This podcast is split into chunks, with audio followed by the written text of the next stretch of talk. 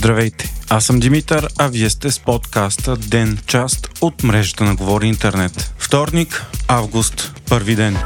Вчера в много градове в България се проведоха многохилядни протести против насилието над жени заради случая с обезобразеното 18-годишно момиче от Стара Загора. Случилото се провокира невиждана до сега обществена реакция и доведе до натиск над институциите. Заради това се очаква депутатите да излязат от лятната почивка и да се върнат извънредно в парламента, където в спешен порядък да обсънят законодателни промени, които да се противопоставят на домашното насилие. Затова вчера се обявиха и министърът на правосъдието Атанас Славов и омбудсманът професор Диана Ковачева. Едно от важните предложения по темата ще бъде интимната връзка да бъде едно от основанията за защита, когато има извършено насилие. В момента по-защитени са жертвите на насилие от страна на човек, с когото съжителстват или имат сключен брак. По-късно днес ГЕРБ, ППДБ и ДПС заедно внесоха в деловодството на парламента именно това предложение, както и по-тежки наказания за нанасяне на леки и средни телесни повреди. Междувременно главният прокурор Борислав Сарафов поиска и получи оставката на Георги Видев, заместник ръководител на окръжната прокуратура в Стара Загора. Именно Видев е бил прокурорът, който е допуснал пропуски при определенето на мярката на насилника Георги Георгиев. Георгиев нанася дълбоки прорезни рани, чупи носа и обръсва главата на 18 годишно момиче, с което е бил в интимни отношения. Въпреки това той е пуснат на свобода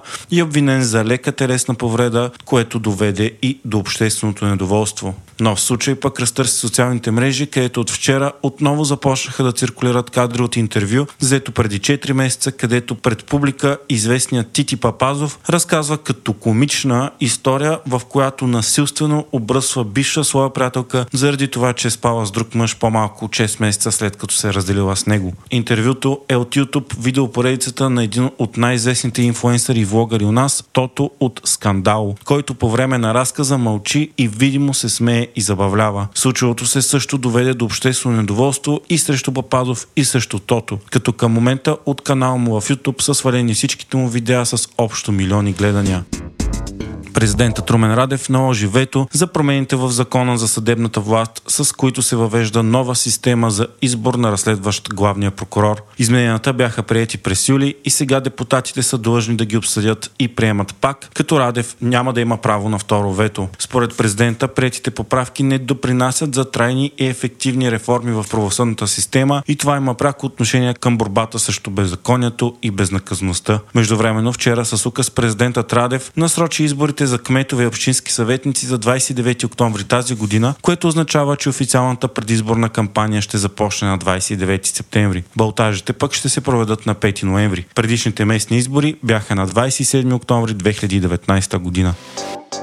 САЩ вече са сключили сделка с България и Южна Корея за доставка на снаряди за Украина, съобщава авторитетния вестник Financial Times. Вашингтон преговаря и с Япония, като целта е да се осигурят спешно жизненно важни амуниции за украинското контранастъпление, което върви бавно. Изданието не дава подробности за количествата и сроковете на доставки, а Министерството на отбраната до сега не е коментирало. Междувременно стана ясно, че дрон е щупил стъклата и повредил конструкция на висока бизнес града в в Москва. В неделя същият небостъргач отново бе ударен от дрон. За случилото се Русия обвини Украина. Кмета на града заяви, че са пострадали 150 квадратни метра остъкления на сградата, която се използвала като офис. От май Москва е подложена на чести атаки с дронове, но обикновено те са малки. Володимир Зеленски пък заяви тази неделя, че войната се връща в Русия и окачестви атаките като неизбежен, естествен и абсолютно справедлив процес. Междувременно украинците атакуват с дронове и множество кораби на Черноморския руски флот, като вчера се твърди, че са унищожили два военни кораба на Русия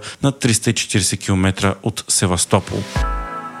Франция започна да евакуира свои и други европейски граждани от Нигер. Това става след като охраната на нигерийският президент го свали и военните осъществиха успешен военен преврат. Седмият в Африка за последните три години. Нигер е бивша колония на Франция и страната все още има силно влияние и дори войски в региона, което води до недоволство от много местни жители. Вчера привърженици на хунтата гориха френски знамена и нападнаха френското посолство в столицата. Хунтата обяви и че спира износа на уран за Франция. Тя разчита сериозно на доставките на уран от Нигер, а освен това Франция покрива 75% от енергийните си нужди чрез ядрена енергия. Вие слушахте подкаста Ден, част от мрежата на Говори Интернет. Епизодът подготвих аз, Димитър Панелтов, а аудиомонтажът направи Антон Велев.